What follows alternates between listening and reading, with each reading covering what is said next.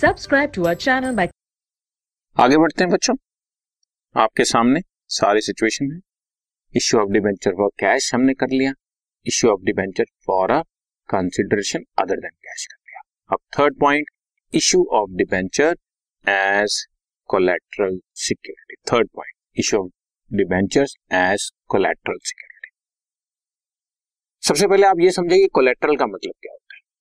Collateral मतलब which is secondary to principal, जो main security के साथ एक एडिशनल सिक्योरिटी पर दी गई है, और अगर सिक्योरिटी को कैश कराने की जरूरत पड़ी तो पहले प्रिंसिपल सिक्योरिटी को पकड़ेंगे और फिर प्रिंसिपल सिक्योरिटी से पैसा रिकवर नहीं होता तो सेकंड सिक्योरिटी को पकड़ेंगे। हाँ, ये तो मैंने आपको टेक्निकल बात बताई, इसको डिटेल में बताता हूं।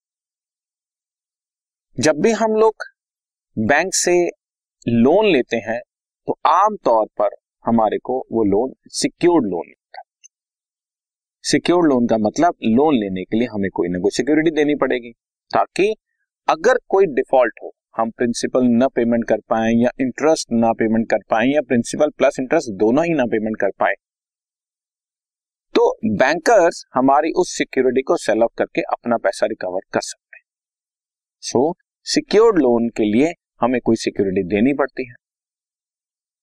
फर्स्ट टाइम हमने कोई लोन लिया और जो सिक्योरिटी दी, फॉर एग्जाम्पल हमने लैंड एंड बिल्डिंग की सिक्योरिटी दे दी, तो that will be called primary security, principal security, first security.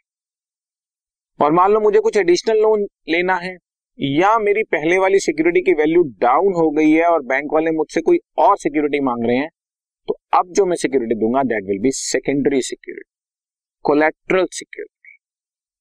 ठीक है भाई, कोलैटरल मतलब इसका नंबर सेकेंड है।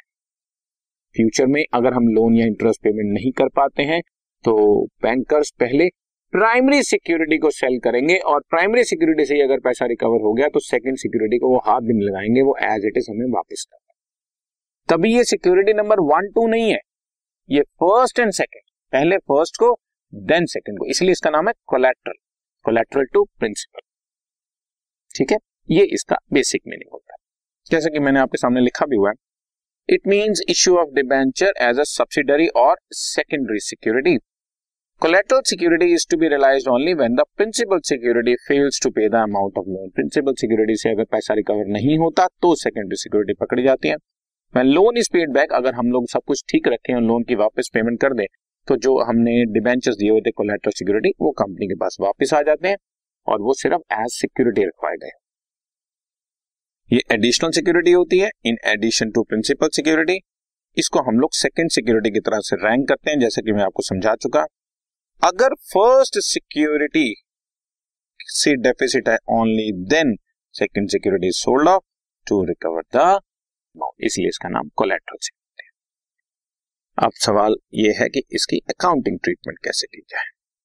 मैं आपको पहले इसकी बिल्कुल सिंपल जनरल इंटरेस्ट लिख के दिखाता हूं और फिर समझाता हूं उसमें से कौन से दो मेथड्स हम लोग यूज करते हैं। बच्चों, जब हम लोग लोन लेंगे तो एंट्री होगी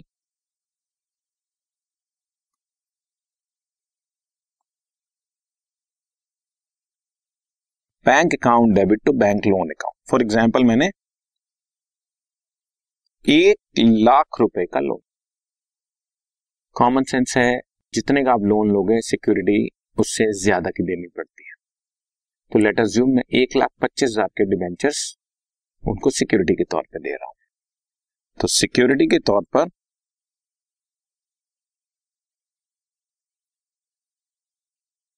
एक लाख पच्चीस हजार के जब मैंने डिबेंचर्स दिए, वैसे तो किसी के पास सिक्योरिटी हैंड ओवर करवाने को, भाई ये सिक्योरिटी है, जरूरत पड़े तो उसको बेच, पर अभी तो कुछ नहीं हो रहा ना, अभी तो हमने कोई ट्रांजैक्शन की नहीं, तो अभी उसकी कोई एंट्री बनती नहीं।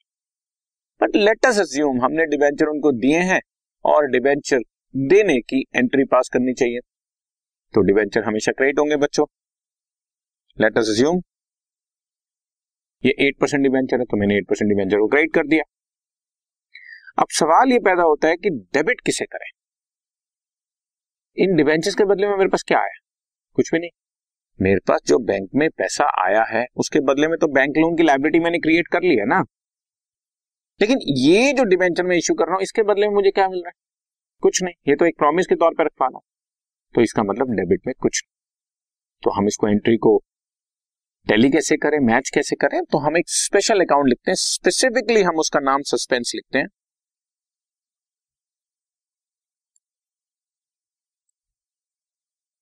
डिबेंचर सस्पेंस, ये स्पेशली ये अकाउंट खुलाया था जिससे नजर आए कि ये सिर्फ एक एंट्री को कंप्लीट करने के लिए अकाउंट खोला गया, अदरवाइज इस अकाउंट की अपनी कोई रेलिवेंस या इंपॉर्टेंस नहीं है। जिस साल हमें डिबेंचर वापस मिल जाएंगे तो हम एंट्री रिवर्स मार देंगे, आठ percent debenture debit to debenture suspense. ये सिर्फ एक मेमोरेंडा एंट्री है, this is just for record. अब अकाउंटिंग ट्रीटमेंट आप समझें।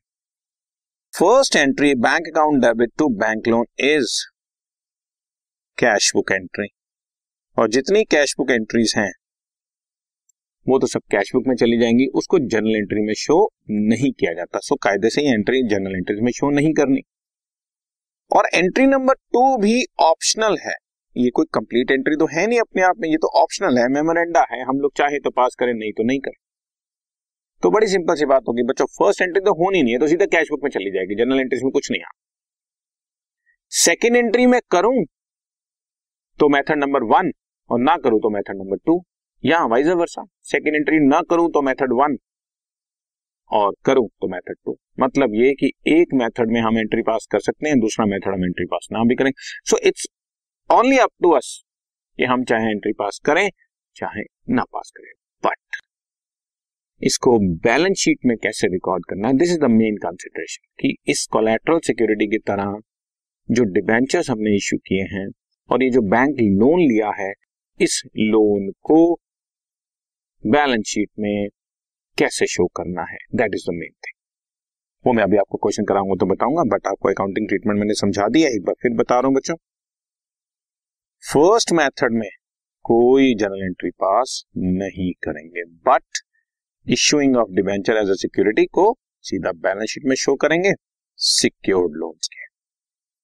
सेकंड मेथड में हम एक जनरल एंट्री पास कर लेंगे, debenture suspense debit to debenture, और अगेन सिक्योर्ड लोन की हेडिंग्स में हम लोग शो कर देंगे, साथ में डिबेंचर्स की हेडिंग्स में डिबेंचर्स को भी शो।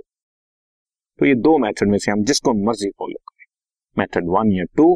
कई बच्चों को मेथड वन कन्वीनियंट लगता है, एंट्री पास ही नहीं करनी, सिर्फ बैलेंस शीट में शो करना है। कई बच्चों को मेथड नंबर टू ज्यादा अच्छा लगता है क्योंकि इसमें पूरा रिकॉर्ड में। ओके बच्चों, अब इस पे बेस हम लोग क्वेश्चन पे चलते हैं। This podcast is brought to you by hub hopper and Shiksha Abhiyan. अगर आपको ये पॉडकास्ट पसंद आया तो प्लीज लाइक, शेयर और सब्सक्राइब करें, और वीडियो क्लासेस के लिए शिक्षा अभियान के यूट्यूब चैनल पे जाएं।